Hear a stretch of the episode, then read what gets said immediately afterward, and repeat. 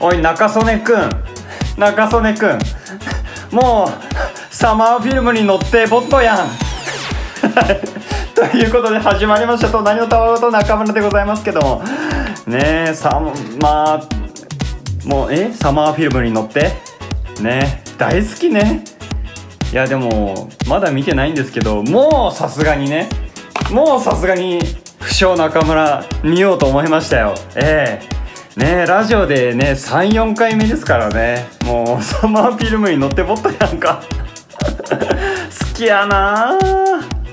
いやでもなんだっけ。えー、っと異星人と熱帯魚。ね。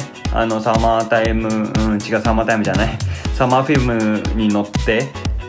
の監督さん。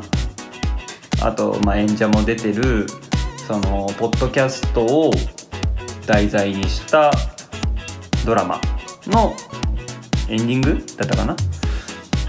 の異星人と熱帯魚の曲を聴いてきましたよね。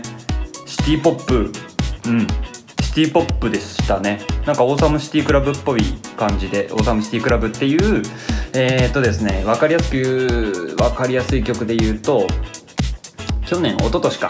一昨年かな「花束みたいな恋をした」っていう映画の主題歌で「忘れな」っていう曲を、えー、作った作っん忘れなっていう曲をが主題歌になってるんですけどそのオーサムシティクラブさんの曲がその曲が題材うんと主題歌になってましてその分かりやすいのはそれかな「うん、忘れな」っていう曲「紅白」とかにも出たんじゃないかな。うん。すごい。それでまた知名度が上がってグイグイ来てるバンドですけども。なんかそういうシティポップっぽい感じをベースにしてでラップっぽい感じのテンポで歌っていくっていう。なんとも聞きやすいというかうん。シティポップ J−POP って感じでしたね。そうですね。あとは汗が涙に変わったら秋っていうね。またなんとも情緒のある言葉をお使いになりますな中曽根先生。あでもなんか確かに分かる気がするな。汗が涙に変わった時。うん確かに。なんかこう何かを見ていてうわーって熱くなってた時期を超えてなんかこう映画とか音楽とかを聴いて聞き出した時になんかこう涙もろくなってくるというかなんかそう確かに秋に近づくとなんかそれっぽくなるなって確かに思いましたね。うんお見事。確かにそんな感じがしましたね。うん。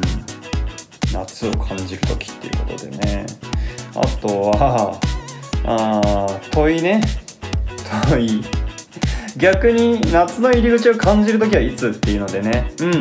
ねこれちょっとちょっと前に夏を感じる瞬間はみたいなちょっと前に実はねあの過去遡っていただきますとあるんですけども大体僕が6月頃にあの上げてたものなんですけどもねそちらでも一応言ってるんですけどもプラムを食べた時夏を感じるなっていう話をしてます。まあでもその他にもねちょっと夏を感じる時っていうのであーなんだろうなって考えたのがまあファッションまあ当たり前かもしれないんですけど涼しくなるじゃないですか。で僕夏にしか履かないズボンがあるんですけど袴ズボンっていうのがあるんですよ。袴。袴ズボン。あの剣道とかあと武道例えば合気道とか。をやる方が履いているようなデザインのズボンがあるんですよ。それすごい快適で風すごい入ってくるしなんでしょう。なんであんまりベタつかないというかやっぱスキニーとか履いてるよりもすごい涼しく感じられて楽なんですよね何より。それ履いた時すごい夏感じますね。うん。まあ夏も 終わりなんですけどね。夏も終わりというかまあまだ、うん、まあでももう8月今日が8月24日の夜24日の夜というかもう23日日またいで今夜中2時なんですけども24日なんですけどもやっぱり、まあ、ちょっと東京少し蒸し暑いかなぐらいの感じでめっちゃ暑いってわけじゃなくてやっぱり一時期の熱帯夜っていうのが来なくなったなっていう感じなんですけどもね。まあ、9月上旬ぐらいになったらまたちょっと35度超えみたいなのが1回ぐらいあるんじゃないかって思うんで皆さん是非ご自愛ください。そうですね。あとは 前回の F 君のその後ね。うん F 君中二病をね遅れてきた長曽根先中二病を患ってる長曽根先生ね。が気になるところということで。そう F 君がねやっぱりめちゃくちゃもともといいやつなんですけどやっぱいいやつなんですよ大人になっても。で僕は東京に来てであのー、まあ結婚をもう何もう何年もか前なんですけどね。もう2017年18年ぐらいなんですけど結婚を見事されまして。いやーめでたかったですね。で僕ちょっと仕事の関係で結婚式には行けないってなってでもご祝儀だけでもって言ったらあじゃあ嫁さんと東京観光行くからさその時ちょうだいみたいな。祝儀返しあげるからみたいな感じで。イエーイイエーイって感じで。で東京駅で待ち合わせしてもう本当にただバタッばったり会ってみたいな感じでちょっと立ち話してああもう東京観光楽しんでください。もうもうもうもうお二人の時間ですからみたいな感じでいやーでもなんでしょういい大人になってましたね。すごい。本当にえ？中いや成人式以来。成人式以来でしたね。なんでその時えっ、ー、と今何年だ？えっ、ー、と2022年で、えー、と僕が30歳で、えー、2022引く、えー、18年17年えっ、と45年前。45年前なんで、まあ、2 5 6歳の F 君すごいもう大人になってましたね。で嫁さんもまたすごいなんでしょう。可愛らしいような美人のようななんかもう2つとも合わさってるような素敵な奥さんでああ羨ましいなって。ああ結婚してってその時思いましたね。そんなこんなで45年経って30で。えー、独身です。大丈夫かな？ね？まあ、で人生100年時代って言われてからあと70年あるからまああれか。今期的にはあと10年ぐらい遅れてもいいのかな。どうなんでしょうか？ね？今の時代別にいいですよね。うん。まあっていう感じでかなりこう充実した。あでそう充実したっていうのであのお子さんも生まれになったみたいなんですよ F 君が。ね？えもう「ドラゴンボール」と。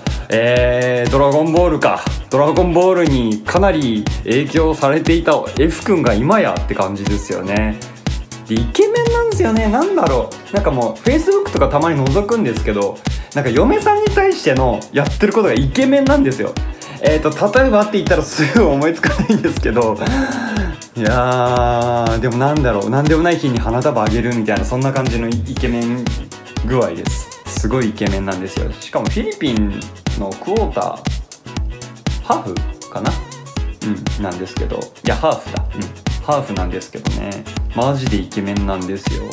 で相変わらずちょっと筋肉質なんですよね。いやでも今45年経ってからどうかな？同い年なんで30だから。まあちょっとお腹出ちゃ出ちゃったりしてんのかな？だいぶ丸くなった感じがあって。でもなんか頼れる旦那さんみたいな感じになってましたね。いや僕もそうなりたいもんですわ。あとそうだその F 君が思い出したイケメンつながりで思い出した。あの F 君がその F 君の近所というか身近にある洋服屋さんのポスターになってたらしいんですよ。あの Facebook に見たんですけど。すごくないですか？なんかそのまあ大手メーカーじゃないとはいえそのお洋服屋さんのもう本当にあれですよモデルさんですよ。びっくりしましたね。もうちゃんとかっこいいんですよね。うわーすげーって思いながら。ねえいやもう今日は F 君のその後祭りでした。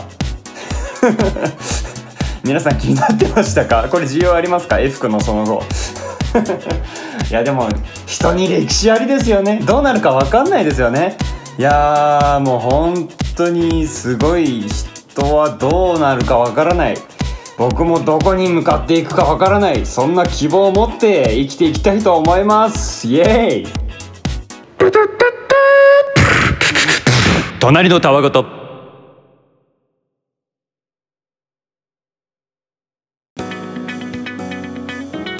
はいっていう子はえー、噛んだなんて言おうとした？俺いえー、というわけでエンディングでございます。